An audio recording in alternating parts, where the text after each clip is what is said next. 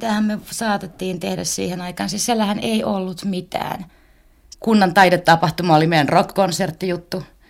Meillä oli se leffateatteri, se, joka tapettiin silloin, kun tuli keramiikkapaja. Se oli jo ennen, kun me oltiin lukiossa. Meillä oli kirjasto, jota varmaan käytettiin suhteellisen vähän. Ja, ja tota, mitä me tehtiin? Me pyörittiin kulmilla. Istuttiin jonkun himassa ja ei, meille ei todellakaan ollut sellaista hyvin vilkasta nuorisokulttuuria, mitä voisi kuvitella, että on kaupunkikakaralla ollut. Me oltiin maalaislapsia. Ja tämähän oli Arja Nukarinen, minun koulutoverini, ole järkyttynyt. Siellä ei ollut oikeastaan yhtään mitään. Ja tuota Arjalle, Arja eli, joka oli luokkakaverini tuossa lukiossa, niin hän nyt eli sentään vähän rajumme, mutta mä olin ihan tynnyrissä. Mä en tehnyt oikeastaan siellä mitään muuta kuin mä vaan juoksin lenkkejä ja luin läksyjä. Ja tuota, sitten mulla oli suuri uudistus se, että sinne tuli tuommoiset katuvalot, koska silloin pystyi paremmin juoksemaan lenkkejä. miten sinä Ruben asuit sitten? Asuit sä tuota, kun sä sanoit, että tuli katuvalot ja näin, että kai nyt Nummella sentään siellä keskustassa, jos nyt aloitetaan puhuminen, Kes... kun etsitään sinua, niin, niin ruvetaan tota, niin puhumaan tästä Nummesta vaikka aluksi. Tehdään tämmöinen laaja, hieno ympäristökuvaus. Tehdään. Niin, niin, tota, niin asutko sinä keskustassa Nummessa vai missä sinä asut? Eikö numme, Nummella oli kaksi Mitä me ei puhuta nummi Ei, ei, me ollaan sen verran ylpeitä. Silloin se oli vielä nummi, pelkkä nummi. Ja tuota, on vähän vaikea sanoa, mikä oli Nummen keskusta, koska niitä oli kaksi Saukkola, jossa pikavuorot pysähtyy. Kattokaa tarkkaan, siinä on grillikioski. Ja toinen on sitten Oinola. Ja tuota, siinä oli kaksi tuota, keskustaa, mistä pystyi valitsemaan. Et siinä mielessä mä olin paljon paremmin, tuota, mulla oli paljon enemmän valinnanvaraa kuin helsinkiläisillä nuorilla. Ja tuota, siellä ei oikeastaan ollut mitään. Siellä oli siis ennen kaikkea mä muistan sen pimeyden. Siis se oli todella suuri juttu, kun katuvalot tuli, koska se oli täysin pimeä silloin, kun tuli syksy ja kun oli talvi. Paitsi Lions Clubin ostamat kirkon valot. Lions Club oli ostanut kirkolle valot, jotta haudat näkyisi paremmin, mikä on sinänsä ihan hyvä juttu. Ja tuota, sitten tuo kirkon tornikin näkyy paremmin. Ja siellä Nummella oli kaikki rationalisoitu hienosti, niin kuin nykyään Suomessakin, että kaikki on hoidettu niin kuin todella tehokkaasti. Nimittäin vanhain koti ja vanhusten asuntolat oli ihan hautausmaan vieressä. Mutta se on hyvin tyypillistä pitkä. kyllä Onko? toisaalta. Ai tämä on tyypillistä. Mun mielestä oli aina kammottavaa, koska mä juoksin lenkin nimenomaan tänne hautausmaiden viereen. Ja että mä näen sen, että niin kuin vanhuksia lapsia muistetaan siitä, että näin voi sitten tapahtua, että katsokaa siihen viereen, niillä menee vielä huonommin.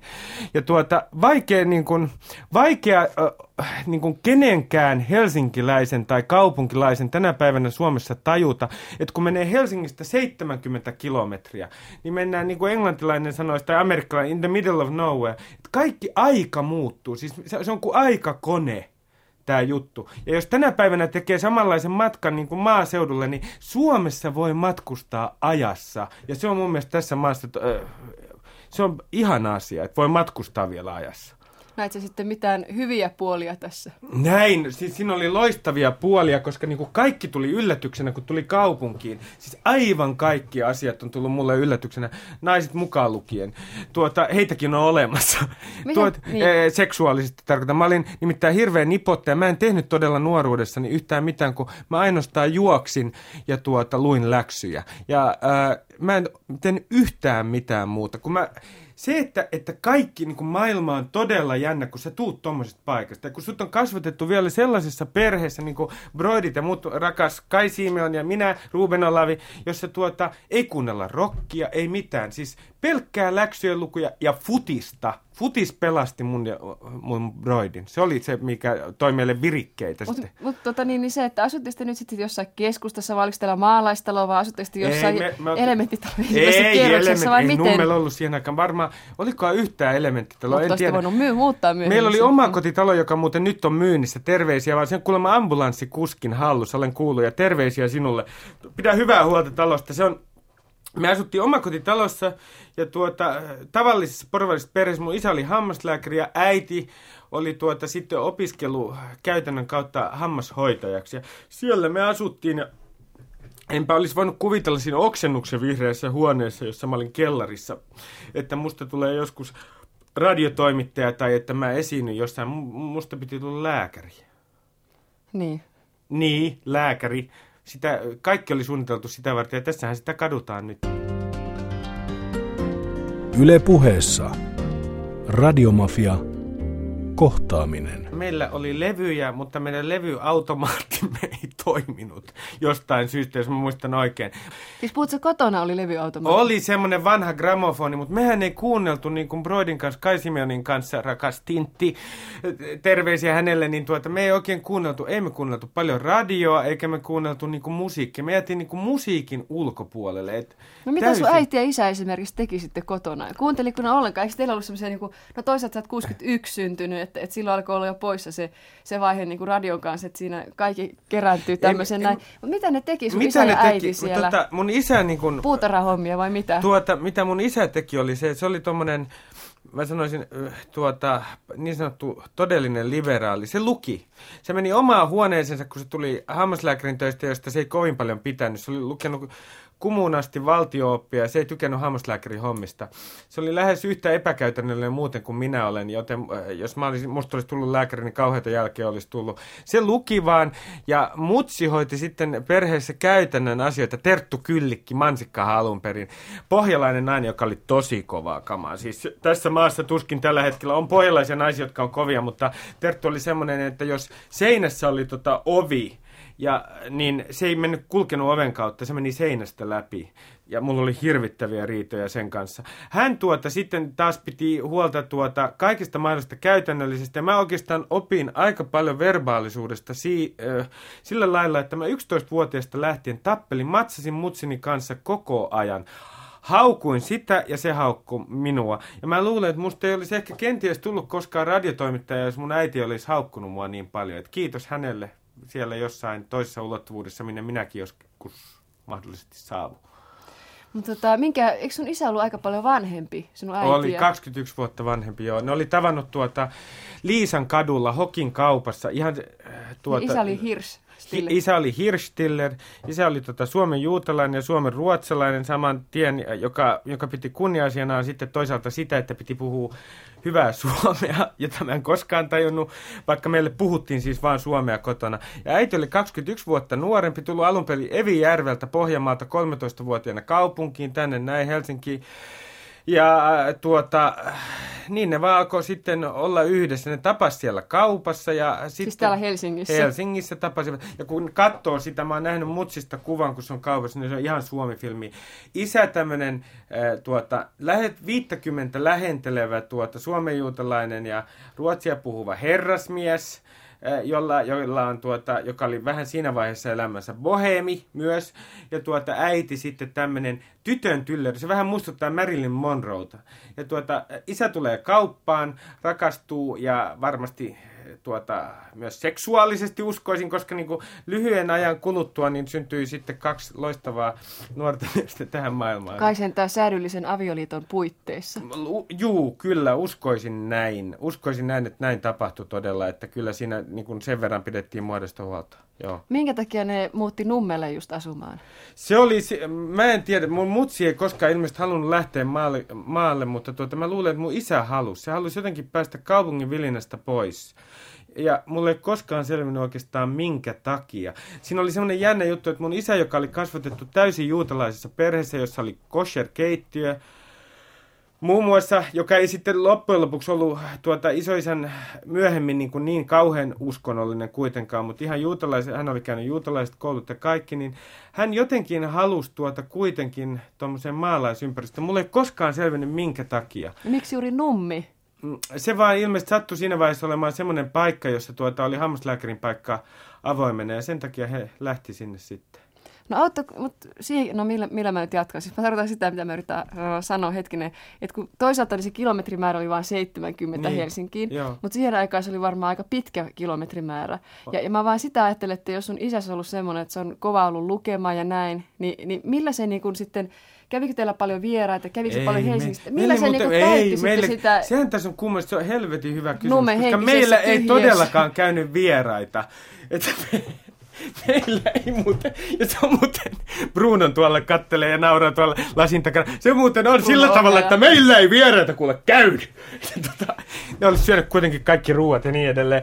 Oliko Tuot... teillä saitoja sitten? Ei me varmaan saitoja oltu, mutta siinä oli joku juttu, että se oli tämmöinen porvarinen eristäytynyt perhe tai jotain muuta. Ja Kyllä, to, tässä on joskus elämän aikana tullut tuota mieleen, että eipä se nyt ihan turhaa eristäytynyt sekään perheitä. Miten niin? No tuota onhan sitä, ehkä niillä oli joku syy siihen, en mä tiedä. Aika vähän, jotain naapureita, siellä oli helvetin paljon kivoja ihmisiä kyllä. Mutta hirveän vähän, siis pointti oli se, että tuota, meillä kotona kävi hirveän vähän ihmisiä. Mutta olitteko jotenkin Nummella parempaa väkeä sitten? Oltiin, me oltiin, se oli ihan semmoinen, siellä oli todella aika sillä tavalla pysähtynyt. Kyllä kai me oltiin sillä tavalla parempaa väkeä, ainakin mun mutsin mielestä, äidin mielestä, että, että tuota, meidän piti käyttäytyä, miten sanot se sana, ei saa käyttäytyä pojat epähienosti. Äitini Terttu Kyllikki, joka oli siis kova mimi, niin hän oli myös hirvittävä sosiaalinen nousukas. Luojan kiitos, koska opin häneltä paljon. Ja tuota, hän, hän sanoi näin, että ei saa käyttäytyä epähienosti, joka tarkoitti sitä, että tuota, piti käyttäytyä sillä arvolla, joka meille sopii. Josta syystä veljeni ja minä ei olla koskaan kestetty mitään muotoja. Koska siis sitä, että nämä on ihan typeriä, että pitää käyttäytyä arvon mukaisesti, toisin sanoen olla hirvittävän paskan tärkeä. Ja tuota, tätä meidän äiti meille saarnasi, mutta se ei koskaan niin kuin oikeastaan onnistunut. Ja meillä ei ollut kyllä semmoisia niin hienoja päivällisiä, tai meillä on opetettu kauhean hienoja pöytätapoja, mutta opet, meidät opetettiin kyllä kai me jollain tavalla, me opittiin ainakin futisjoukkuessa, Nummen hukissa, me opittiin käyttäytymään, mä luulen, veljeni kanssa niin kuin, noin niin kuin yksityiselämässä ihmisiä kohtaan suht koht ok. Mikään ei ole opettanut varmaan käytöstä niin paljon kuin Nummen hukat. Kun mä kuuntelen sun noita juttuja, niin mulle tulee semmoinen mieleen, että sun äitis lähinnä kasvatti teidät, että isä tosiaan vetäytyi lukemaan Joo. jonnekin. Joo, mutta, mutta siinä, se, sekin on monimutkaisempi asia, nimittäin se oli sillä tavalla, että äiti kyllä kasvatti meidät, mutta äidin kanssa me tapeltiin, mutta sitten isä ei, isän filosofia oli tässä kasvatuksessa lähinnä se, että ihmisen pitää tajuta omilla aivoillaan, mitä se tekee, joka oli mun mielestä hirvittävän hieno vastakohta kaikille sille, mitä mun äiti teki. Ja tuota, tämä isällä oli semmoinen karisma, että mä en ole sen jälkeen elämässäni nähnyt kenelläkään semmoista karismaa. Hän puhuu meille hyvin vähän oikeastaan, mutta hänestä tuli jonkinlainen sellainen kummallinen tunne, kun hän katsoi kerran, että hän, mitä ikinä me tehdään veljeni kanssa, niin tuota, hän ikään kuin rakastaa meitä. Ja kun hän oli juutalaisessa vanhankodissa yli 70-vuotias, niin ja minä mentiin sinne ja me yritettiin shokerata Hirsch. Mutta se ei onnistunut, koska me kerrottiin kaikki naisjutut, ihan mitä tahansa, kaikki mikä tuli vastaan. Ja tuota, Hirsulla oli sellainen tapa, että, tapa, että se luki Hufvudstadsbladettia. Ja se oli edessä tässä näin. Ja sitten se laski sen hiljaa alas. Sitten se aina maiskatti suuta ja sanoi, vai niin? Ja nosti sen ylös. Ja se, meillä oli kilpailu oikeastaan Broidin kanssa siitä, että kumpi pystyy saamaan siinä jotain, niin kuin, että, että hän jostain säpsähtää. Mutta se oli nähnyt elämänsä aikana yhtä sun toista itse. Ja tuota, hän hyväksyi, niin kuin, että meidän piti käyttää omia aivoja. Olemmeko me veljeni kanssa käyttäneet omia aivojamme? Olemme aina välillä, mutta aivojen pitää aina välillä olla lomalla. Luojan kiitos, että ne saa joskus olla lomallakin. Mutta sun isäsi ei jäänyt sulle kauhean etäiseksi kuitenkaan. Ei, ei sillä tavalla kuitenkaan. Mä en, hänen elämästään, niin niin kuin usein tapahtuu, kun Suomessa on tapahtunut muutenkin perheessä näin, että kun esimerkiksi mun äiti, kun se tuli Pohjanmaalta kaupunkiin 13-vuotiaana, isä muutti Suomen juutalaiset, Suomen ruotsalaiset ympäristöstä ihan muihin ympyröihin, niin niiden historia niin kuin katkee. Ja meillä oli sitten vielä niin, että ne ei kertonut meille hirveän paljon. Ja mä luulen, että tämä on helvetin monessa muussakin perheessä, että ei vanhemmat kerro niin kuin omasta elämästä. Että jää semmoisia niin mustia aukkoja, että mitä on oikein tapahtunut. Mutta ei siinä mielessä tuota, ei jäänyt etäiseksi, että kyllä tuli erittäin voimakas tunne Hirsusta, että hän pitää pojistaa erittäin paljon. Miten tota, sitten tämmöinen kun sun isäs on syntynyt, tai oli syntynyt siis vuonna 13, eikö mm, niin ollut? Kyllä joo. Niin hän oli myös sodassa. Sä näytit mulle yhtenä pöynä tässä kuvia sieltä, joo. kun hän oli siellä sodassa ja näin. Ja hän oli juutalainen. Ja mitä, kertooko hän koskaan siitä sodasta? Sitä, ei, hän, hän ei suostu. Siinähän se on, kaikki nämä mun sotamielipiteetkin, niin kyllä ne tulee tuolta Hirsulta aika paljon. Että se oli sitä, että Hirs oli lääkintämies sodassa. Ja hän tuota, hänen ainoita sotatarinoitaan oli kaksi. Hänellä oli semmoinen erittäin hyvä huumorinta. Toinen oli se, että hänen va- vakavin sotavammansa johtui siitä, että kiuas räjähti. Äh, hän oli siis rintamalla talvisodan ajan, mutta hänen va- vakavin juttunsa oli se, että kiuas räjähti. Siinä hän oli saanut palohaavoja. Ne oli ollut jossain saunassa. Ja toinen juttu oli se, että hän kertoi meille, kuinka hän tuota, uskotteli miehelle, jolla ei ollut jalkaa, että sillä on vielä jalka. Ja tuota, sitten kun äh, hän ilmoitti myös meille semmoisen jutun, tuota, mitä hän teki hyvin harvoin, meille kävi aika selväksi, että sotamies Veikko hänen lempikirjansa. E, e, mä muistan, että Hirsu nautti suunnattomasti siitä, kun mun veljeni muistaakseni tuota, matki tota sotapappi Katsia – joka on siinä. Sehän on juutalainen käynninen, joka konkurssin nähtyään löytääkin katolisen kirkon ja on vielä juoppo tässä Sotamies Veikissä. se oli mun isän lempikirja, eli sodasta me loppujen lopuksi, niin kuin mä muistan sen, että mä saan hyvin negatiivisen käsityksen. Ja se, tää, mä muistan yhden muistikuvan, se oli sellainen perhekeskustelu, kun mun äiti oli mielettömän isänmaallinen, hyvin oikeistolainen.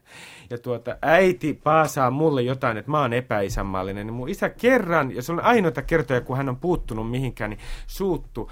Ja se, hän sanoi näin, että että tuota, sinä Terttu et ole nähnyt, kuinka miehet huohottaa väsyneenä tota, hangella. Että äh, sinä et tiedä sotahulluista päättäjistä tai jostain yhtään mitään. Ja kyllä se on aika paljon varmasti isän ansiota, että mun käsitys sodasta ja koko suomalaista nationalismistakin on vähän sellainen, että ei kiitos.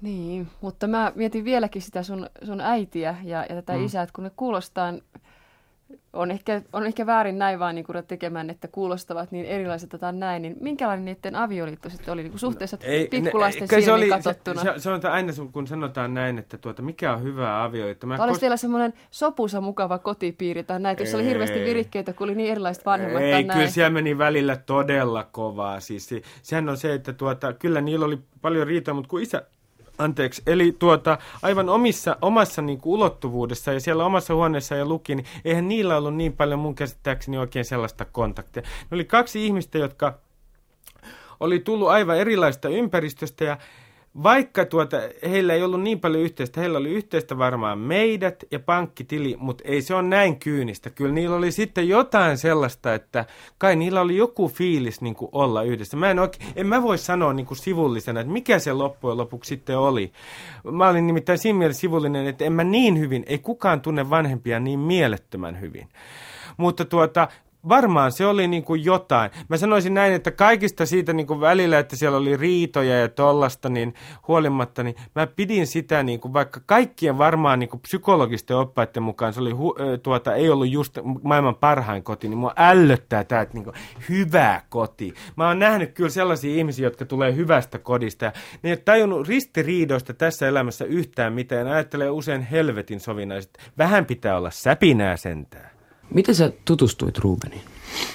Mm, se on muistin ulkopuolella, se liittyy tämmöiseen verenperintöön, kun meidän vanhemmat ää, isämme tunsivat toisensa lapsena.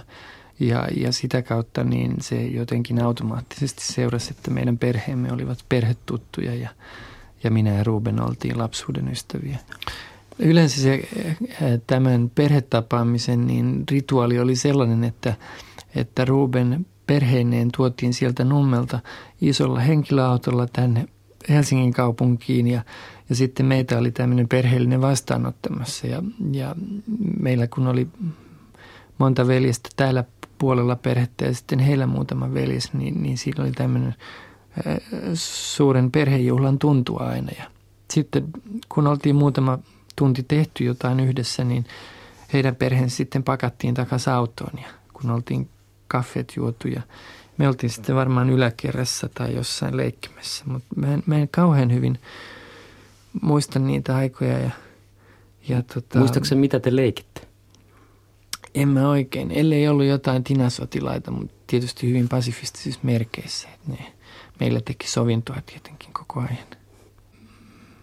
Meidän vanhemmat tai isämme, jotka olivat ystäviä, niin he oli nimenomaan – ehkä juutalaisuuden kautta juutalaisessa seurakunnassa ystäviä. Ja, ja tota, kun Ruben tuli Nummelta Helsinkiin, niin hän ei ollut juutalaisen niin kuin jonkun tämmöisen sosiaalisen piirin kanssa kauheasti tekemisissä, eikä ehkä juutalaisen kulttuurinkaan isänsä kautta jonkun verran, mutta ei niin kuin ympäristöstä kautta. Et, et voi olla, että et Rubeni niin kuin kiinnosti se, että miten muut suhtautuvat juutalaisuuteensa ja, ja siitä meillä oli niin kuin aika paljon keskusteluja myös. Mutta ehkä se, se niin kuin, jossa me löydettiin toisiamme jonkun verran tai johon syntyi tämmöinen yhteinen sävel, joka ehkä liittyy vähän juutalaisuuteen, oli tietynlainen huumorin laji ja, tota, ja tietynlainen nimenomaan ironinen, ironinen ja, ja itseironinen niin kuin tämmöinen keskustelutapa.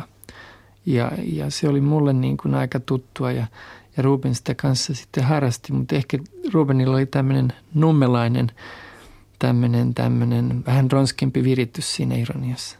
Käytiinhän teillä kylässä. Käytiin me kyllä, en mä nyt, mä aina liio, ainahan mä liioittelen, tota, en mä kyllä sitä Raul muista, tämä oli siis Grönstanin Rauli, tuota, erittäin, erittäin hyvä ystävä. Erittäin hyvä ystävä. Niin. Tuota, eh, en muista Raul sitä, että Tinase sotilailla olisi leikitty pasifistisesti, mutta tuota, Raul oli sillä tavalla erittäin tärkeä ihminen minulle. Sitten erityisen paljon me tava, oltiin keskenämme, kun tuota, mä tulin kaupunkiin, että tämä juutalaisuusjuttu niin oli mulle jäänyt vähän niin kuin aukoksi. Se oli niin kuin, siinä oli semmoinen aukko, että mä en oikein tiedä, mä luin paljon siitä, mutta kun ei meillä ollut kotona mitään tapoja. Eikö, siis sun isäs kuitenkin oli, kun sä kerrot, että oli Joo. kaikki nämä kosher-jutut ja tällaiset näin, niin oliko o, Terttokyllikki mansikka kuitenkin niin, niin jyrävä, että, että tuli nämä toisenlaiset, ei mistä niin. kysymys? Ei, kato, siinä oli semmoinen juttu, tuota, että ei niin. Siinä oli niin, että tuota mun mä luulen, mä en ole tästäkään varma. Mun isällä oli joku sellainen juttu, että kun hän eli omassa ympäristössään, niin hänellä oli tämmöinen assimilaatioajatus. Tässä on paljon kummallisia asioita, että minkä takia meillä ei ollut niitä tapoja. Me käytiin joka, lähes joka viikonloppu, kun me oltiin pieniä, katsomassa sitten meidän Zeideä, isoisa Abraham Stilleria, joka on muuten Stillerin suvun parhain show. Miltä Abraham Stiller näytti? Abraham Stiller oli semmoinen tuota, noin 180-senttinen ukko, jolla oli tota, tuota, joka oli pukeutunut niin, että sillä viimeiset ruokalista näkyy aina sen vaatteista. Sen nimittäin aina näki, se oli niin sotannut joka kerta, kun se söi, että sillä oli kaikki niin kuin ruokalista tässä edessä. Ja sillä oli isot silmälasit ja keppi, jota se heilutti. Joka kerta, kun se tapas, tuota, niin se otti tästä, tästä poskesta kiinni ja tervehti ja puhuu helvetin huonoa suomea. Mutta hyvin tultiin toimeen mielettömän huumorintainen tyyppi. Yli 80-vuotiaana, se on, siis se oli meidän, on edelleenkin varmaan meidän perheen radikaaleja jäsen, edesmennyt Abraham, että hän, hän tuota kiinnostui rockista sitten vähän yli 80-vuotiaana. Mä muistan, kun hän alkoi puhua, hän tunsi Beatlesit ja tuota, hipit paremmin kuin minä. Ja hän vitsaili sille, kun hän veti joka kesä niin kuin aivan millit tukan Zeide, siis Abrahami, niin tuota, että hän rupeaa vielä hipiksi. Se oli boheemi ja tuota, mä en ole koskaan nähnyt ihmistä, joka olisi niin hauska, tuota ja vähän paskan tärkeä siinä iässä kuin Abraham. Yle puheessa. Radiomafia. Kohtaaminen. Niin sä olit tästä Abrahamista puhumassa tässä. Joo, Abraham oli, oli tuota, ja se on vieläkin suomen juutalaisten äh, tuota, keskuudessa legenda. Se oli kummallista, että Abrahamkaan ei niin kuin, tuota, meille mitään juutalaisia tapoja niin kuin, tavallaan opettanut, mutta hän lähetti joka viikko meille juutalaista lihakaupasta lihaa. Ja sitten hän lähetti tuota, karkkia. Kun me oltiin hammaslääkärin lapsia, niin tuota Hirschulla oli sellainen politiikka, josta me ei pidetty Broidin kanssa ollenkaan, että se piilotteli näitä karkkeja. Ja tuota, kerran se soi jääkarkit, jotka oli ne oli niin hyviä, se söi ne itse. Josta, ja, joo, ei vaan, se vei ne omaan huoneeseen, kun se oli sitä mieltä, että ne on hampaille liian vahingollisia.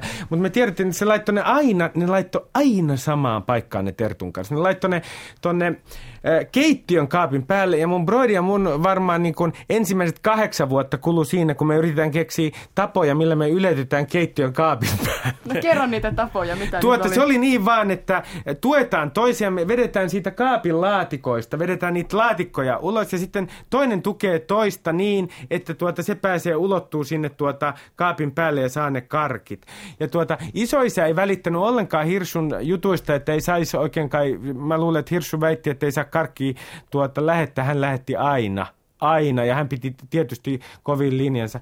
Mutta tästä juutalaisuudesta, niin sitten mä, miten mä olen tuota, se on mun mielestä vähän sääli, että meillä ei ollut perinteisiä tapoja. Siis mä en ole sillä tavalla niin kuin, mitenkään radikaali. Mun mielestä olisi ollut hyvä, jos me oltaisiin vähän eletty senkin kulttuurin keskellä, mutta kun niin ei käynyt, niin tuota ei voinut mitään. Me ollaan luettu, me ollaan seurakunnan jäseni. Sitten tässä vielä on sellainen juttu, että juutalaisen lain mukaan me molemmat veljeni ja minä, kun me ollaan seka-avioliitosta, jossa äiti on ei-juutalainen, niin me ollaan käännynnäisiä. Me ollaan ensin, meidät on tietenkin ympärileikattu, ja sitten 13-vuotiaana, kun on bar mitzve, joka jollain tavalla ehkä vastaa konfirmaatiota, niin me jouduttiin kylpeä enemmän kuin muut.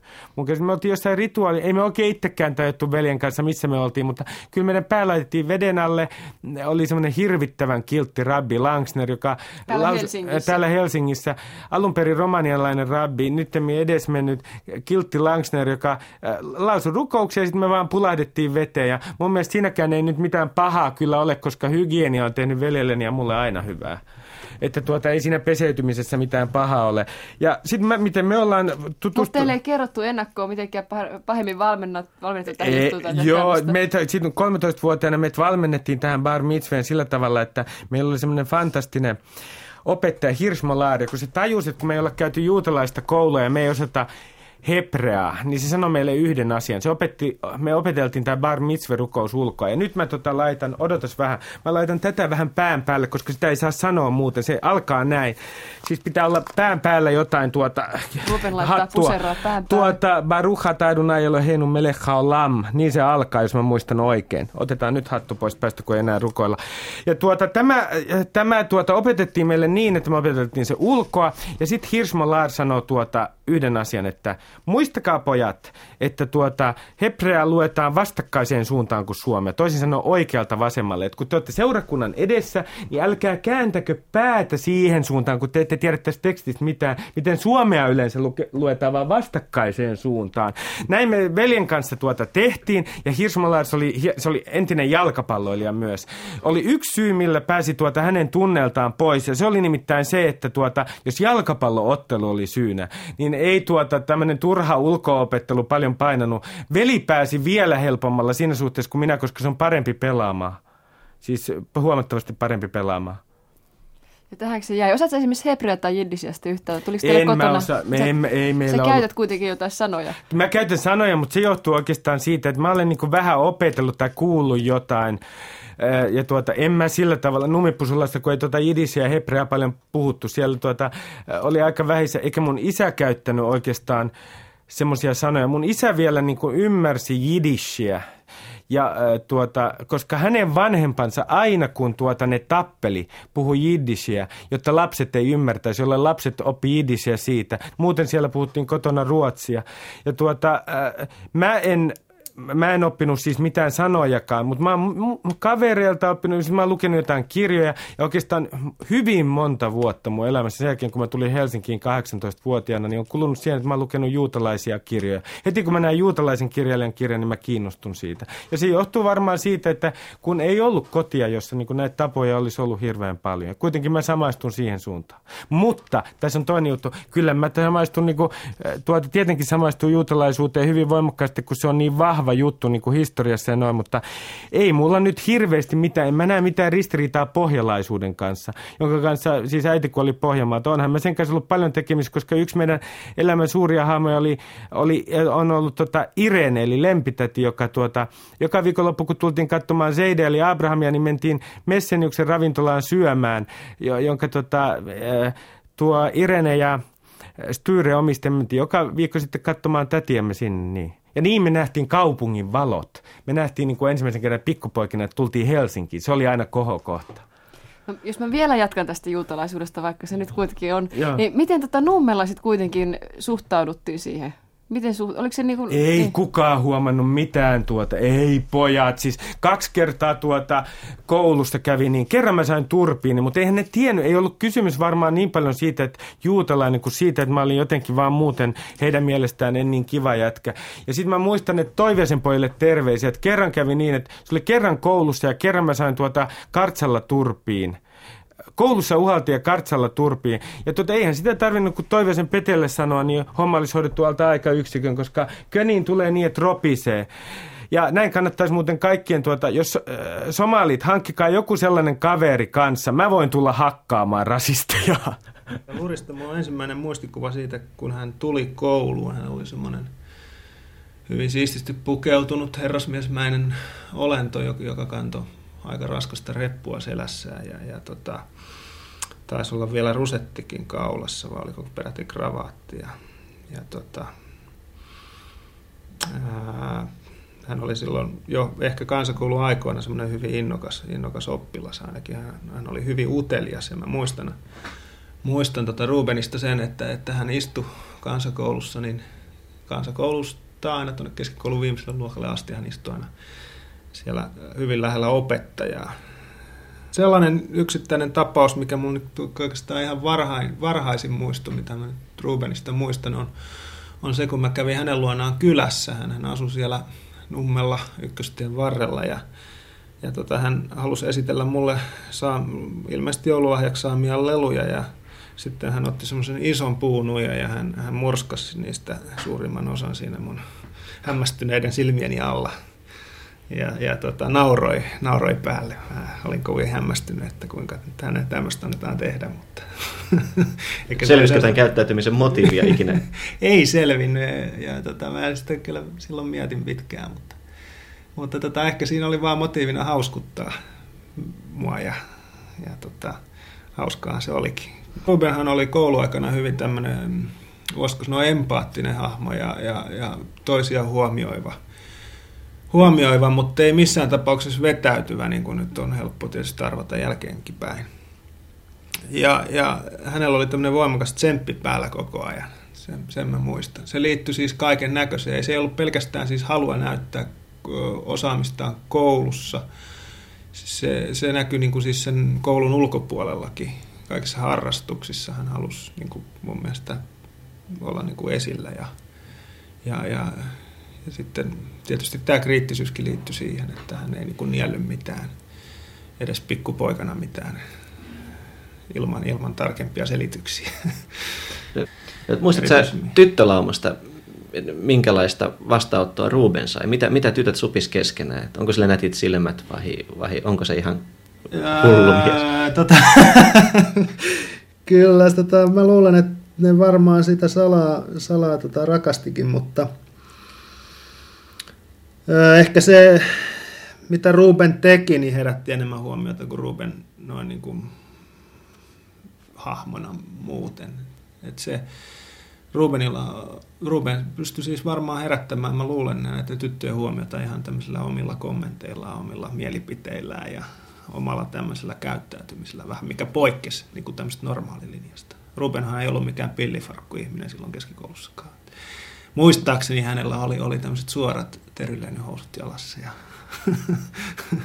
ja tota, semmoinen maiharitakki, pitkä maiharitakki. Oikeastaan se sopii hyvin tähän toimittajakuvaan siltä ajalta asti jo.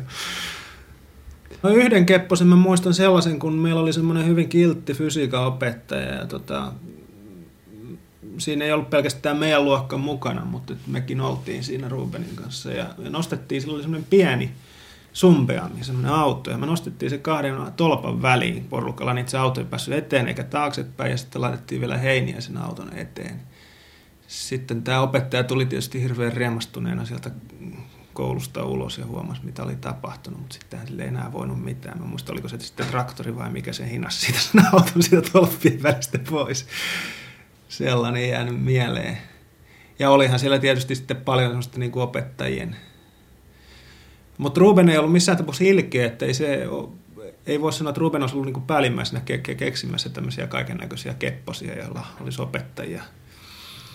Mutta sujuvasti y- mukana kuitenkin. Oli, oli sujuvasti mukana ja sitten hän kyllä puolusti näitä, jotka jäi kiinni, että tota, hän niin kuin ymmärsi heidän motiivejaan. Yritti tasapainolla opettajien ja oppilaiden välillä. Tässä oli sun pitkäaikainen lapsuuden kaveri. Hannu Kiehellä, terve Hannu. Enpä tavannut, mä tapasin hänen kadulla vähän aikaa sitten, olisikohan ollut kolme neljä kuukautta sitten, mutta vieläkään ei olla oltu kaljalla ja täytyy tästä lähteä. Hänen kanssa, siinä on mies, jolla oli niin kuin luontainen huumorinta. Mä muistan, että hirvittävän usein mun kouluaikana, ennen kuin hän muutti pois, niin me lähdettiin tota Nummen keskustaan, toiseen keskustaan Oinolaan keskenämme. Ja mä en muista tästä, että mä oon rikkonut kaikki joululahjat ollenkaan. Että Sepä on ollut Kepponen. Luultavasti Tertty ja Hirsu oli ostanut jotain paskaa meille taas. Minkälaisia, se, minkälaisia ne yleensä osti sitten teille? Kyllä ne osti hirveästi lahjoja. Munhan lapsuus oli sitä, että e, siis mehän saatiin kaikki, me, varsinkin urheiluvarusteet. Kun me tuota, äh, urheiluvarusteet tuli meille hirveän tärkeitä. F- futiskengät, Adidas Brasilithan tuli just silloin. Ne oli meidän on, suurin onnemme tuota lapsena. Me saatiin suunnilleen kaikki, mitä me toivottiin, mutta farkkuja me ei saatu. Ja se on ihan totta, että Teryleni, far, äh, teryleni housut ovat olleet elämäni trauma.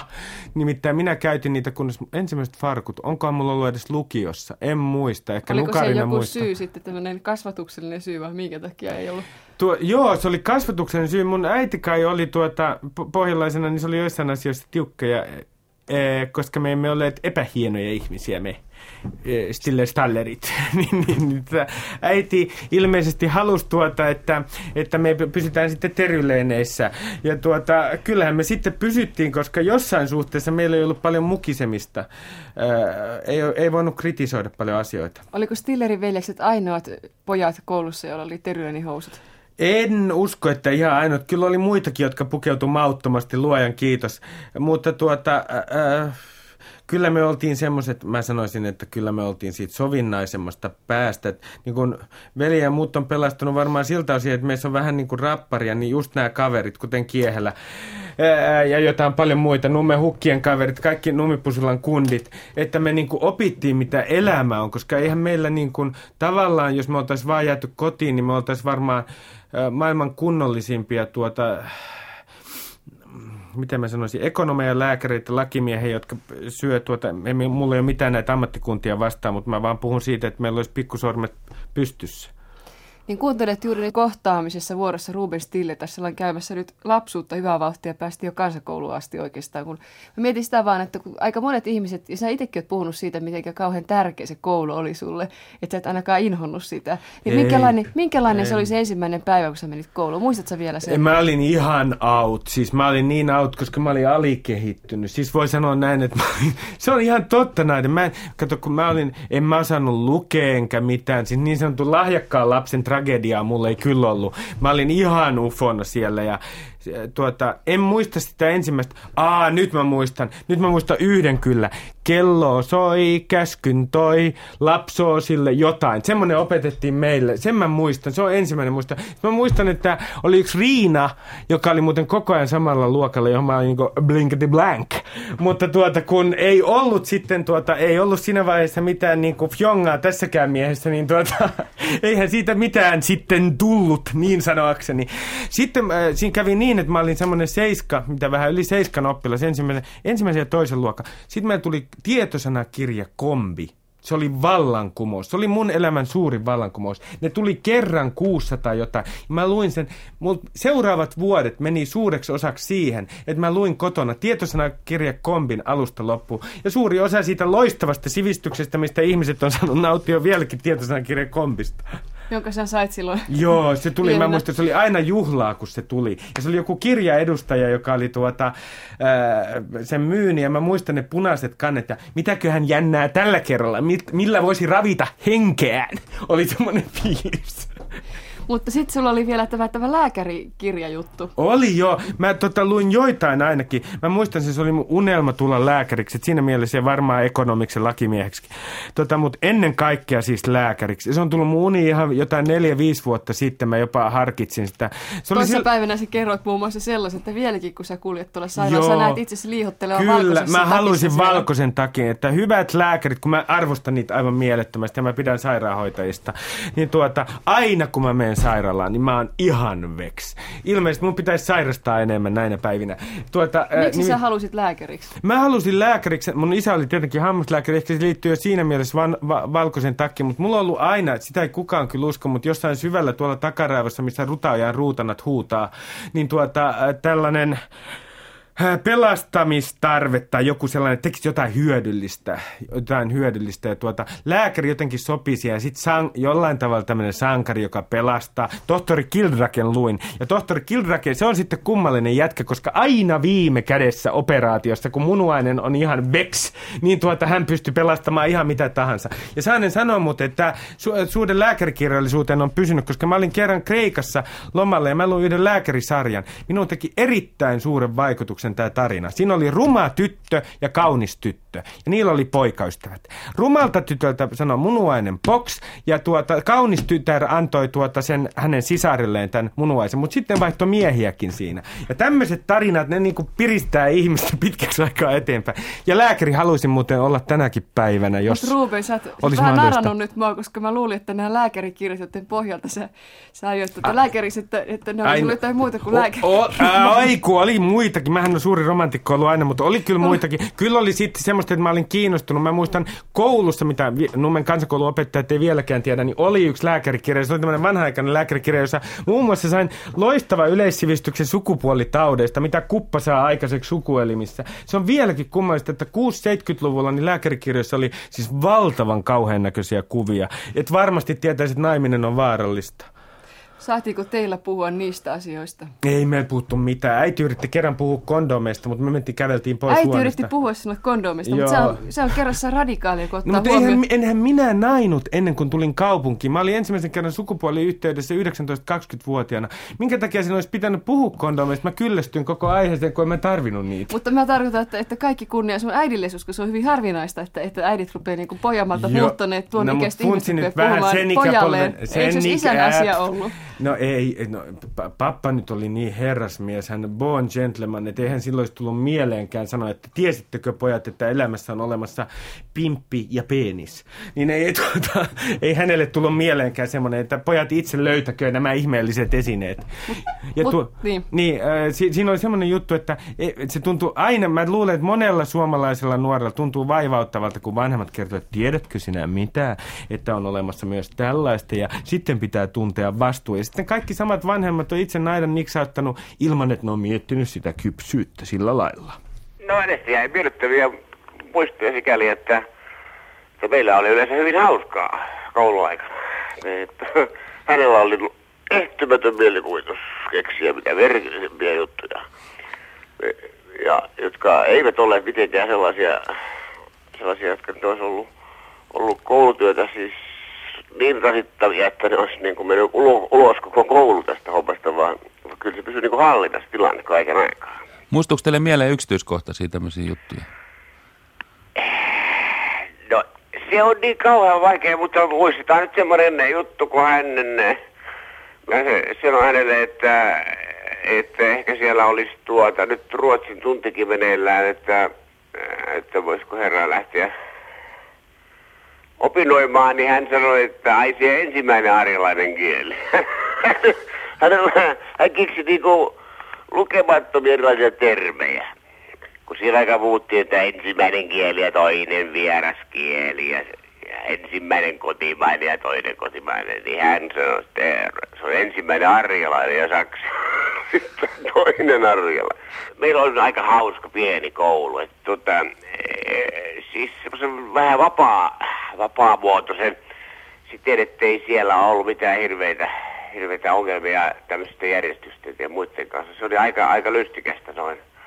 Tietysti me pidimme, yritimme saa- saavuttaa kaikki oppiennätykset kyllä. Ja Ruumenhan kirjoitti laudattuneelta kuin ketun neniä, että kyllä se hyvin meni häneltä. Joo, kyllä hän oli hyvin suosittu kavereiden keskuudessa ja hän sitten osallistui mitä yleensä tämmöisiin joukkueurheilulajeihin, Joo. jossa hän oli ihan mato jalkapalloa. Ja, ja, mä luulen, että jalkapallo hän mieluummin kai pelaskin. Mutta kai sitten talvella jääkiekkoa ja sen semmoista. Tutustuitteko te hänen perheeseensä? No kyllä mä tunsin hänen perheensä. Kyllä. Mutta ei ollut kotikäyntejä koskaan. No itse asiassa mä kävinkin heillä joskus. Joo, ei kuitenkaan siinä mielessä, kun rehtori nyt joskus tulee oppilaan vanhempien kotiin.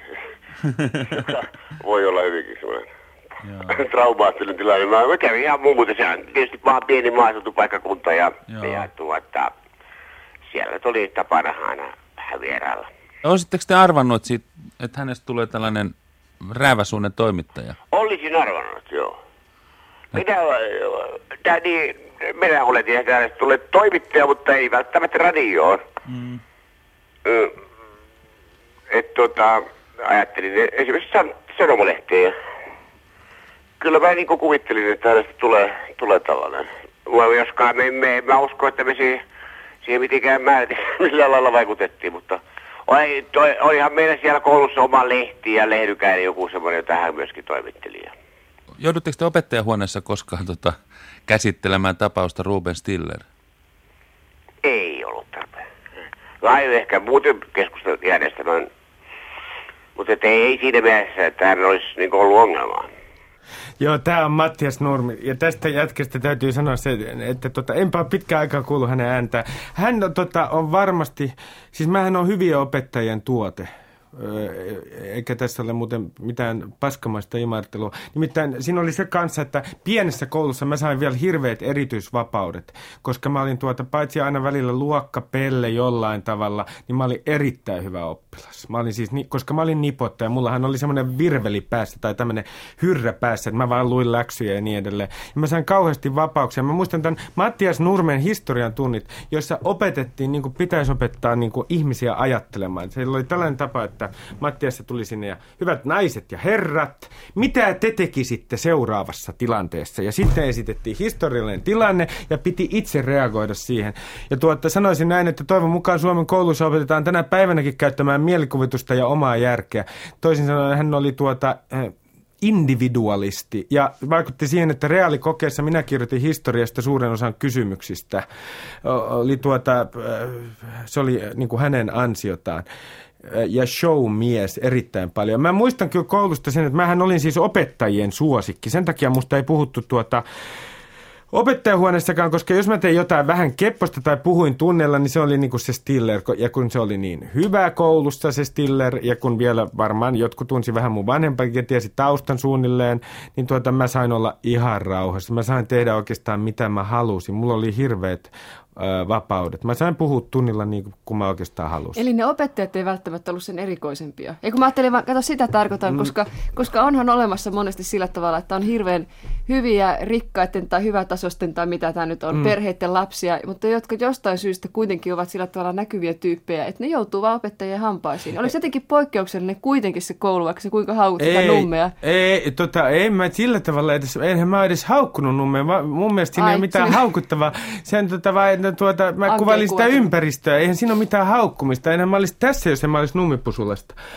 Nummen puolelta vielä. Tuota, Siinä oli se, että olemme sillä tavalla hyvien opettajien tuote, että siis me, meille opetettiin asioita ja varsin tehokkaasti. Siis jos mä en esimerkiksi puhuisi kieliä sillä tavalla, jos ei mulla olisi opetettu kieliä sillä tavalla. Mä, mä tuota, mulla oli pari ainetta koulussa, jotka oli mulle vaikeita. Se oli matematiikka. Mun piti mennä matikkalinjalle sen takia, että musta tulee lääkäri. Ja tuota, matikka oli mulle vaikeita, mutta Usvalehdon Seppo, missä hän nyt onkin, niin terveisiä vaan. Mä opettelin matikkaa helvetisti ja fysiikkaa. Mä joudun tekemään kauheasti työtä. Ja viimeinen kerta, kun mä oon joutunut tekemään tässä elämässä hampaa tirvessä työtä, niin on ollut itse asiassa koulussa. Ja se oli varmaan matikan eteen.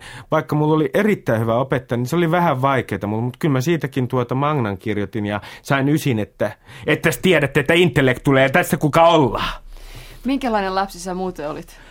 Olitko kauhean totinen tai muu? Oli, mä olin, mulla oli semmoinen pitkä kausi, että mä olin hirveän totinen. Just silloin, kun tietosanakirja kombi kusu, kusu, kysy kädessä. Kysy kädessä olisi ollut niin kuin, tuota, erittäin hyvä ilmaus, koska se, mä olin täynnä kysymyksiä siinä vaiheessa. Mä olin aika yksinäinen. Mun veli oli paljon, se pelasi, se on luontainen urheilija, se pelasi erittäin hyvin futista ja se meni enemmän. Sitten mulla on tämmöinen kummallinen muistikuva, että kun mä olin lukenut kombin melkein loppuun, että mä olisin nähnyt unen, ja tämä on siis, mä, luultavasti se on vaan muistin niin kuin tämmöinen erhe. Mä olisin näke, nähnyt unen tai jonkun rohkaisevan unen siitä, että minustakin voi tulla futari.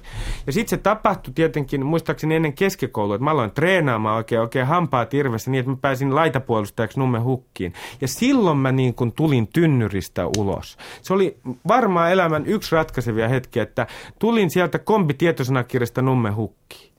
Millä tavalla sun suhtauduttiin sitten, kun tämmöinen lukutoukka ilmestyi, vai oliko se niin?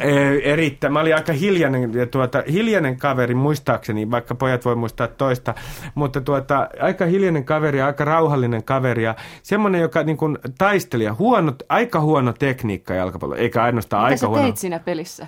Missä mä, asemassa olit? Mä olin laitapuolustajana ja mä tuota, mun, missä mä olin kohtalaisen hyvä, niin sisukkuudessa ja siinä, että mä sain pallon pois. Mutta mulla ei ollut semmoista lahjakkuutta tuota niin kuin jalkapallon tekniikassa. Sitten mä juoksin lenkkejä, mulla oli helvetin kova kunto, koska mä juoksin mielettömästi lenkkejä. Ja kaikki tämä johtui kyllä siitä, että mulla oli Putkosen Mara tota voikkamaikkana, että mä tykkäsin urheilusta hirvittävän paljon. Siis urheilu oli mun lempiaineita koulussa. Mitä muuta sä ehdit tehdä silloin? Mä ehdin kyllä tehdä, mä tota, ehdin paitsi lukea, niin kyllä mä jotain muutakin luin. En nyt niin hirveästi, mutta tuota... Mut pyörit sä missä porukoissa esimerkiksi? Pyör, pyörimme, joo, yksi porukka kans sitten, mikä oli Numme Hukkien lisäksi, niin on tietenkin Hemppa, Jahvetti. Hempalle ja Jahvetille hirveän paljon terveisiä, joiden kanssa me oltiin tuota urheilu, salissa aina treenaamassa, no urheilusalissa. Me kannettiin tuoleja, Hempa isä oli se vahtimestari tota, siihen aikaan, ja me kannettiin tuoleja ja me päästiin treenaamaan Nummen saliin. Ja meidän niin siis koko nuoruus, mun veljellä ja mulla, niin on mennyt niin urheillessa ja läksylukiessa, että siihen kuluu aikaa. Treenattiin ja treenattiin. Yle puheessa. Radiomafia.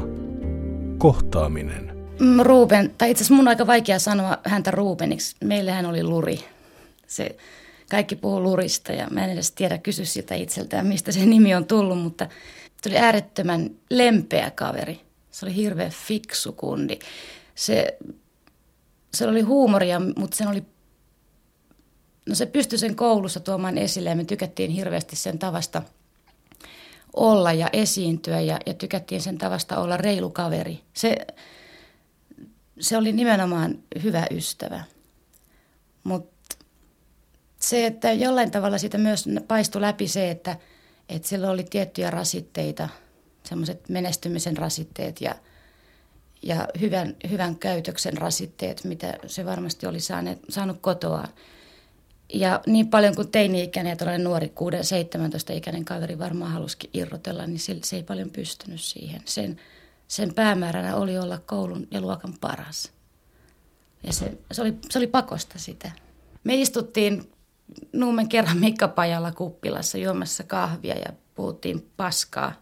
Joskus, no en mä muista, että me koskaan, että hän olisi lintsannut koskaan yhtään tuntia koulusta sen tähden, mutta, mutta tota, me, mä saatoin käydä sen kotona ihan joskus vaan pistäytymässä ja niin pöljältä kuin se kuulostaakin, että, että Ruben Stiller karjuu jokaisen olohuoneessa, niin se Ruben Stiller ei todellakaan korottanut silloin ääntään.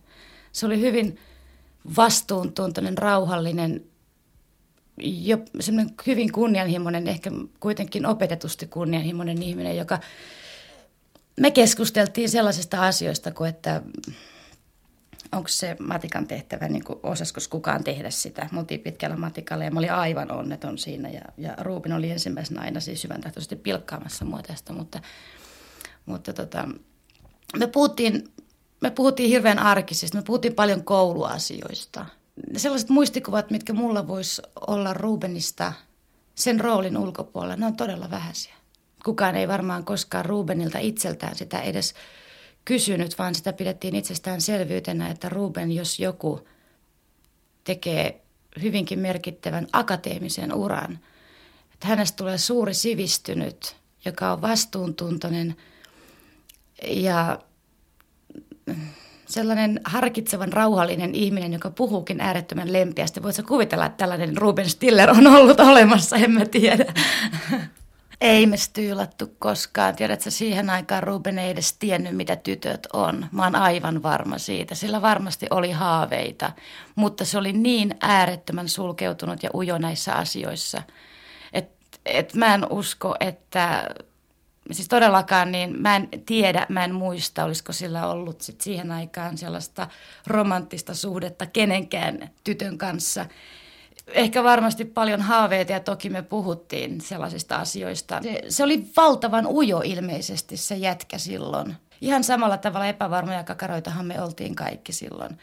Ja se, mitä me räksytettiin, me räksytettiin korkeintaan tällaisista asioista, että minkä helvetin tähden sen biologian kokeen pitää olla tänään, eikö se voi olla huomenna, kun meillä on sitten kuitenkin just eilen ollut tämä matikan tai jotain muuta. Se alkoi selvästi irrotella meidän kanssa ja, ja silloin lukion, lukion toisen luokan keväällä tai alkuvuodesta, kun oli, kun me järkättiin näitä potkiaisia ja mitä näitä oli näitä abiturienteja ulos. Tosiaan se kevät oli sellaista, että, että meillä oli bileitäkin. Vuokrattiin yksi yhdistyksen maja jostain Suomusjärveltä ja marssittiin sinne 17 kaljakorin kanssa ja, tai saavellinen booli ja me oltiin kerätty jostain ihmeestä ne fyrkat kirjaimella varmaan kaupoista tai jotain ja, ja ne oli niitä ainoita hetkiä, että mä muistan, että, että Ruben A otti kaljaa. Nyt mä saattaa kyllä dementia iskeä, mutta en mä kyllä muista sen tupakkaakaan polttaneen silloin. Ja silloin oli tota, silloin mä oon nähnyt niitä ainoita kertoja, että se on ollut humalassa. Nekin ne bilekerrat, niin en, ei se koskaan sillä tavalla riehunut, että mä voisin nyt sanoa muistavani, että, että meidän rakas Luri olisi ryöminyt humalapäissään jossain meidän marjapensaiden alla koskaan. Ei sellaista ei todellakaan tapahtunut. Et kyllä se taisi pitää sen kontrollinsa silloinkin. Ensinnäkin tuota, Nukarinen, toveri Nukarinen, toverituomioistuimen puheenjohtaja on kyllä oikeassa siinä, että saatto vaikuttaa, että olin silloin humalassa, mutta mulla oli vaan hirveä vauhtipä. En mä Arja silloinkaan, mä pyydän anteeksi, mä olin niin helvetin tyhmä. Pyydän sinulta anteeksi, en ottanut silloinkaan viina. Mä saatoin ottaa ihan vähän. Ensimmäisen kännin mä nimittäin otin, muistaakseni kun mä olin 21 tai 22-vuotias. Jom, jompsis kumpi. Sen jälkeen olla, ollaankin otettu oikein kunnolla takaisin. Ja tuota, ää, Arjalle tiedoksi, että muistaakseni kuka se kundi oli, joka sinua aina kiusasi Jahvetin kanssa rinnoista. Se oli tietenkin minä ja Jahvetti, ja minähän se olin, ää, kiusasin sen takia, koska olin niin estoinen. Siis mä en, ollut, mä en edes suudellut tyttöjä. Ja sitten mä olin kyllä arjesta vähän kiinnostunut. Et tiedä, Milloin mitä sä ajat... suutelit ensimmäisen kerran? Kun mä olin tuota, kun mä suutelin, mä, meidäthän opetettiin kotona pussaamaan molempia vanhempia, tuota, mutta mä, kun mä suutelin, niin mä olin silloinkin 19-20-vuotias. Joka kerta, kun mä oon suudellut naista, niin mä oon mennyt sen kanssa sänkyyn. Näin muuten on aina käynyt. Tää on semmoinen kumma, mun pitää varoa, ettei vaan kukaan muiskauta mua. Näin on todellakin käynyt. Ja tuota, mä muistan kyllä koulusta, mä, kyllä mä arjestakin kuule kaikenlaista ajattelin. Ja sitten mä muistan semmoisen, että mulla oli semmoinen traaginen rakkaus.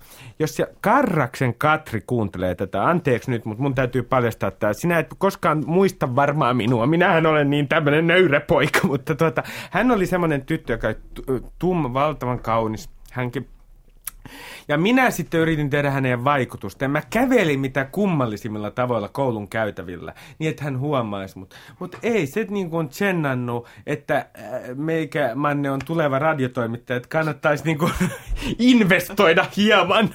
Hän ei niin kuin huomannut ollenkaan sitä. Ja tuota, mä olin kyllä, mä pelkäsin naisen. Mutta niin mä oon pelännyt senkin jälkeen, mutta siitä huolimatta on, tai sen takia just on ilmeisesti mennyt aina jollain tavalla kuitenkin enemmän tai vähemmän onnellisesti.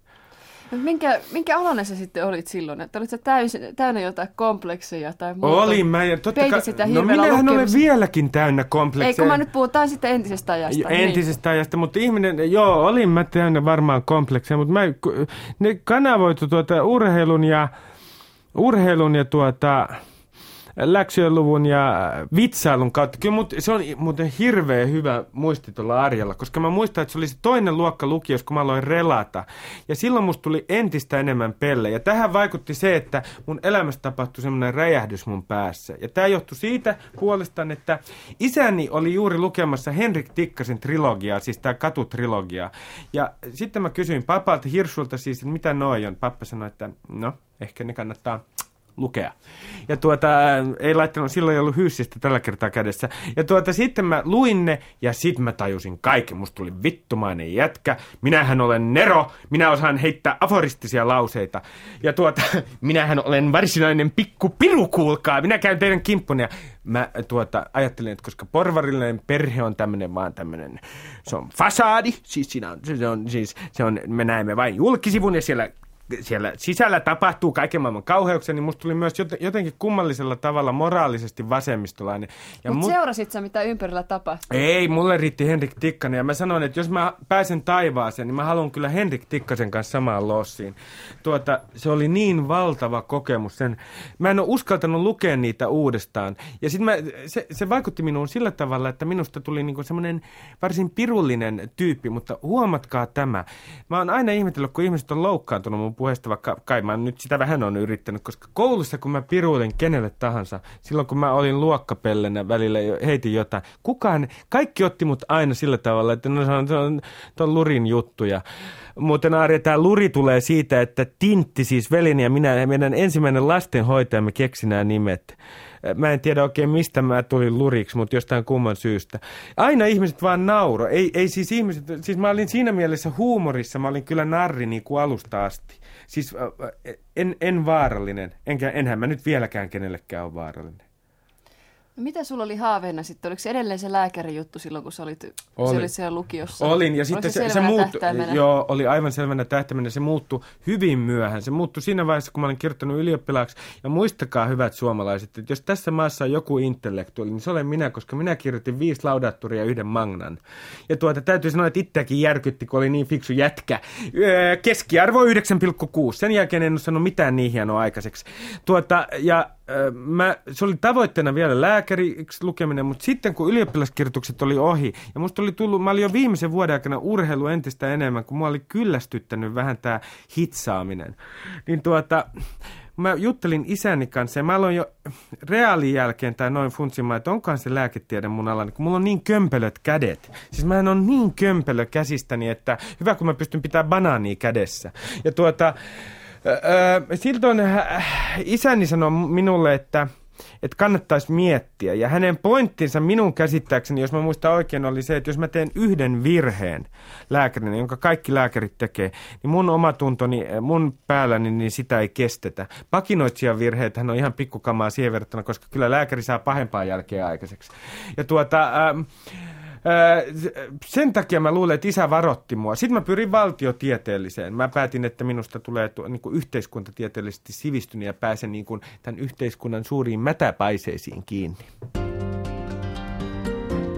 Yle puheessa. Radiomafia. Kohtaaminen. Yleensä se oli niin, että mä olin skeptisempi ja, ja epäilin sitä, että voiko mistään olla varma. Ja, ja tota, miten joku argumentti niin, niin voi olla niin varmuudella tosia. Ja Ruben oli tavallaan aivan samaa mieltä, että ei näistä asioista voi olla niin varma, mutta juuri sen takia, niin, koska hän on sekä tätä mieltä että, että ehkä myös päinvastaista mieltä, niin hän voi paljon kevyemmin olla juuri tätä mieltä. Eli kun maalais... tämä, on, tämä, on, tämä on nimittäin mun elämästä siis loistava lause, Grünstein. Kerrankin sinäkin sanot jotain, mikä on totta, että kun en tiedä, onko tuo vai tämä joissain asioissa totta, niin oli varmuuden vuoksi ja kevyemmin jotain mieltä erittäin voimakkaasti. Nimittäin pohjimmiltaan nämä toisaalta ja toisaalta liberia. Nyt mä haluan puhua tästä Hes-väittelystä. Sinähän, Raul, kävi niin, että päinvastoin kun sinä luulit, että sinä voitit sen, niin Heshän teki myöhemmin itsemurhan nimenomaan sen väittelyn takia. Ja tuota, siinä mielessä katson, että kyseessä oli tasapeli, niin sanoakseni. Tuota, tämä oli, tämä Raul on ollut semmoinen kaveri, jonka kanssa nämä väittelyt aiheutti sen, ne on varmaan, ne ei ole mun pakinoissa kuulunut tuota, se logiikka, mutta mä voin väittää, että tuota, mä olen oppinut erittäin paljon logiikkaa, koska mä oon ollut todella hirveä moraalisti. Ja olen kai vieläkin. Piilomoraalisti. Eli se, mistä, mihin me päädyttiin, ja miksi sä oot hirveän paljon puhunut näissä, kun ollaan juteltu tästä ohjelmasta. Eli kun maalaispoika kaupunkiin tuli. Joo. Kyllä se oli, se oli, joo, se on elämän suuri kulttuurishokki, että Mä menin äh, yliopiston ilmoitustaululle ja siellä oli mieletön määrä harrastuksia. Siellä oli judo, budoka, bla bla bla bla ja vielä pääsi soutamaankin siinä sivussa. Niin, ja tuota, kattelin tätä ilmoitustaulua ja ajattelin, että ei kai mun nyt helvetti pidä harrastaa näitä kaikkia. Koska nummilaiselle se oli ihan totta, se oli ongelma, kun ei ollut, ensiksi ollut niin kuin oli ollut elämä aika selvä ja sitten katsoi, että jaha, tässähän sitä piisaa 150 harrastusta.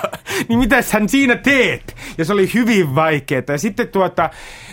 kaikki, mulla oli hir- ensimmäisenä vuonna, kun mä menin opiskelemaan, niin enhän mä mitään lukujärjestystäkään osannut tehdä, kun koulussa tehtiin lukujärjestykset mulle valmiiksi.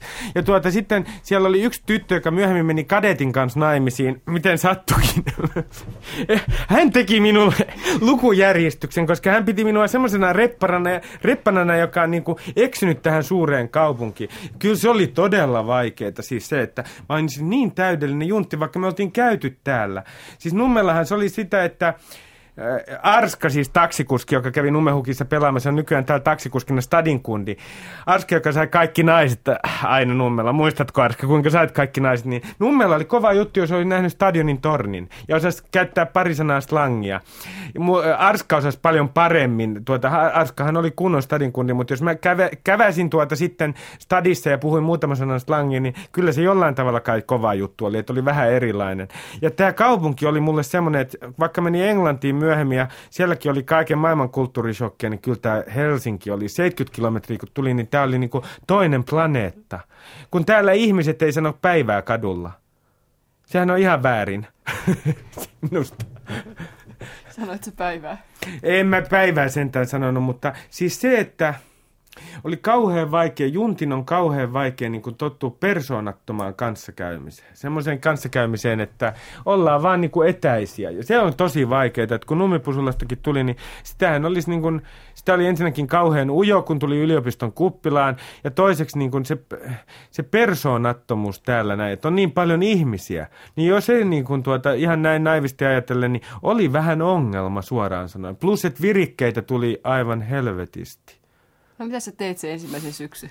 Mä en oikein muista, mitä mä edes tein. Mä varma, kyllä mä silloin opiskelin vielä ihan kunnolla tuota, mutta mä totuttelin oloihin ja sitten mulla oli semmoisia Andersonin Pasi, oikein stadin kundi, niin tuota, hän introdusoi mua tähän kaupunkiin ja tuota, nauriskeli. Siis niillä stadinkundeillahan oli semmoinen käsitys, että kaikki tulee Terioilta, jotka ei tule Helsingistä. Sanottiin, että ne tule, me tultiin kaikki Terioilta. Ja savolaisten kanssa, niin kuin Lapin Hanskin ja Hofreenin ja kumppaneiden kanssa, niin savolaisten kanssa mä pääsin vähän niin kuin sisään. Tosi, kun mä tapasin ensimmäinen kerran näitä savolaisia, niin mä en oikein tajunnut, mitä ne puhuu. Mä en ollut elämässäni tavannut yhtään savolaista. Ja kun ne viensiä kiensi, niin mä ajattelin, että kummallisesti ihan puhuvat, mutta jostain varmaan tulevat. Ja erittäin mukavia. Savolaiset pidän sen jälkeen erittäin paljon, koska se varmaan kans pehmensi tämä savolaisten seura tätä kaupungin tuota, sanoisinko kylmää hohkoa, joka tuota tuli vastaan. No miksi sä menit valtiooppia lukemaan? Sanoit se jo se. Mä oon varmaan unohtanut. Mä, en mä tiedä, paljon. minkä takia. Mä olin varmaan vähän kiinnostunut siitä, mitä ruo- su- suomeksi sanotaan yhteiskunnassa, mitä rikiruotsiksi sanotaan samhellet.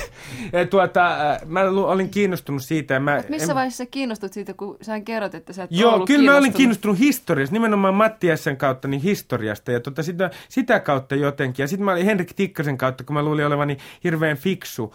Ja tuota, tässä oli muuten, unohdin sanoa, että kyllä kaupunki tietysti toi Rauli niin kanssa pehmensi, mutta tätä niin kuin, tuloa tänne, mutta vaikeaa se oli. Mutta nyt mä muistan yhden asian, nimittäin sen, että kun mä tulin tänne, niin vaikeinta oli se, että mä olin radikaali kuitenkin. Tu- katsoin itseni radikaalina nummena, nummella. Mä olin vienyt vakaumuksensa puolesta kaatuneiden haudalle kukkia, kun mä tulin ylioppilaaksi.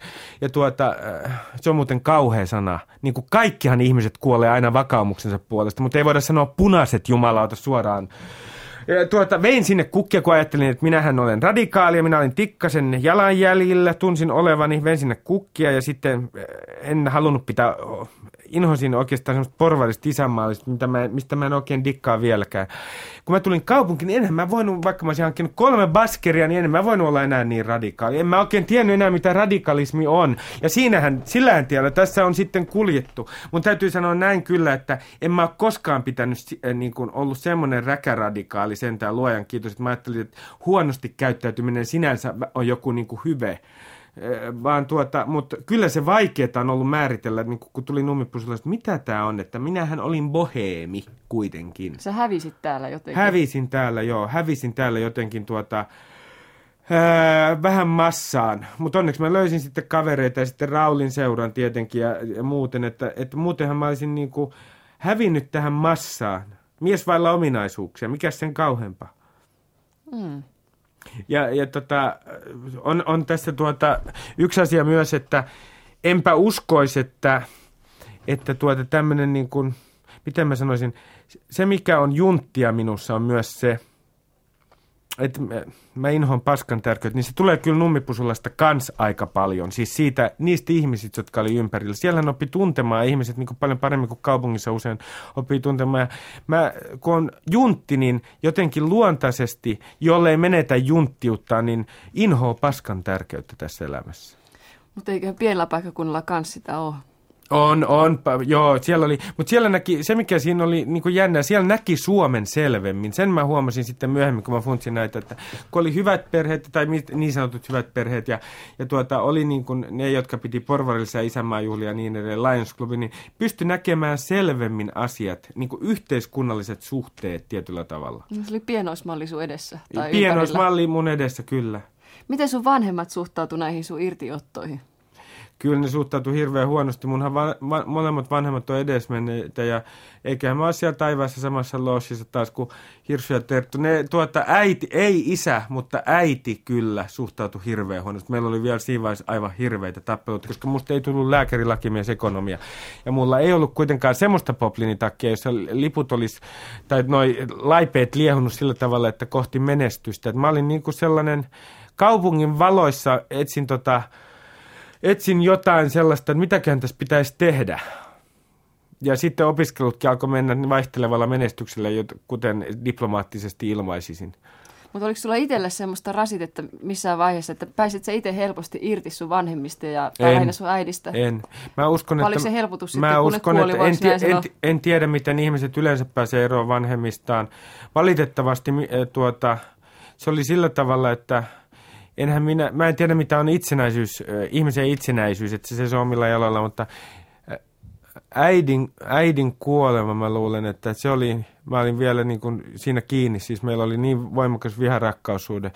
Äidin kuolemaan asti ja sitten, sitten en mä osaa sanoa, niin kuin, isä kuoli pari-kolme vuotta myöhemmin Hirsu. En mä osaa sanoa, tuota, en mä osaa sanoa, että missä vaiheessa mä olisin itsenäistynyt. En mä ole varmaan vieläkään itsenäinen ihminen. Itse asiassa niiden, niiden ääni joskus tai niiden hahmo, niin kyllä vaikuttaa ehkä enemmänkin tä- nykypäivänä mun päässä kuin, kuin ehkä silloin. Mulla on vaikea vastata tuohon. Ajaudutko sitten toimittajaksi? Mä ajaudun, mulla oli tyttöystävä Päivi, tuota, erittäin mukava tyttö, joka meni Länsivälilehteen kesätoimittajaksi. Ja minähän hänen perässään sitten, mun ensimmäinen juttu oli muistaakseni Henrik Tikkasen muistokirjoitus, miten sattukin. Se oli siis uskomaton sellainen, että kohtalo puhuu. Ja, tota, ja tuota, sitten mä menin kesätoimittajaksi. Mä aina, kun mä oon mennyt työpaikkoihin, niin mä oon ollut semmoinen nari, että mulla on annettu vapaudet. Mut laitettiin kirjoittamaan ensimmäinen uutinen. Se oli joku talo, joka oli purettu. Ja tuota, sitten siinä oli heti, että no mutta minun mielestäni hän tätä on näin. Ja tuota, mut otettiin, sanottiin, uutinen otettiin pois, sanottiin, että eihän tästä tule mitään, että hän sinä osaa kirjoittaa yhtään uutista. Mä en ole elämäni aikana kirjoittanut yhtään uutista. Sitten mut laitettiin reppari hommiin länsiväylässä, missä mä olinkin aika hyvä. Ja siinä vaiheessa mulla oli tota, mä halusin vielä ihan tavalliseksi tuommoiseksi lehtitoimittajaksi. Myöhemmin musta tuli sitten niin kuin enemmän aloin suuntautua tähän pakinaan. Mutta se oli, tuota, se oli kyllä sattumaa, koska mä olin aikaisemmin ollut Raksalla duunissa tuota, kesäisin ja sitten Pukevas myymässä pitkään aikaa urheiluvarusteet. Ja nyt kun kaikki, kaikki on tapahtunut, niin tässä meni Pukevakin vielä konkurssiin. Että tuota, paljon on tullut saatua aikaan tässä elämässä. Siellä mä olin pitkään aikaa myymässä urheilutossuja. Niin. Mutta mutta tota, niin, mitä muuta sä olisit voinut kuvitella, että sä olisit pystynyt tekemään nyt? Että jos, et, jos mm. et sä olisi ajautunut tähän hommaan tai en löytänyt oikein, semmoista kun... tyttöä, jonka, joka perässä olisit mennyt länsiväylän lehteen, josta sä sait aika tiedä, erikoisella kyllä. tavalla potkut, ja sanot, mä, että ei voi Ei, mulla oli kertoa. siis niin toi kadoksissa toi lanka, että en minä tiedä siis mitä mä olisin sanonut. Mä en oikein voi kuvitella nykyään, että mä voisin tehdä mitään muutakaan. Kyllä mä oon sitä lääkäriammattia vieläkin miettinyt, mutta tuota, tuota, potilaat on sitten vahvan vastalausensa siihen, ja tuota, äh, potentiaaliset potilaat, en mä voi kuvitella, että mä tekisin oikeastaan mitään muuta. Se on tässä kummallisinta, että jotenkin mulla on koko tästä elämästä sellainen juttu, että tähän sitä sitten paukahdettiin ja tätähän tässä on niin kuin tehty. Ja kyllä mun täytyy sanoa, että kyllä puhuminen on ollut siis radiossa ja on mieletön intohimo, siis että punainen lamppu palaa, niin ei elämässä kyllä, kyllä se on niin, kuin niin osa elämää, että se, se, on niin kuin, se on elämän tähtihetkiä, vaikka sitä välillä turhautuu, kun punainen lamppu palaa. Se magiikka, mikä siinä on. Saa puhua suoraan ihmisille. Voisitko kuvitella muuten, että sä palaisit takaisin sinne nummelle? Mä vaan mietin sitä, että kun sä oot niin paljon kuitenkin puhunut, sehän on melkein kuin joku viharakkaus. Kyllähän mä harkitsin, semmoinen... että jos tässä miljonääriksi tulee, niin hän tulee varmaan miljonääriksi ja sitten kuulkaa tuota, teille kaljatkin tarjoan niin voisin ostaa kotitaloni takaisin, mutta kun tässä ei nyt olla kuitenkaan ihan miljonääriä, niin en osta kotitaloani takaisin. Kyllä mä voisin, jos mä nummelle joskus palaisin, niin mä sitten miljonäärinä ja ostaisin kotitalon takaisin, koska vaikeutahan se on sinne mennä. Kyllä siellä niin ikäviä muistoja siinä mielessä on, että kun ei sitä taloa voitu veli minä pitää ja 18 vuotta asunut samassa talossa, niin eikä sitten kun palata nummelle oikein kunnolla, niin sitten ostetaan myös talo takaisin.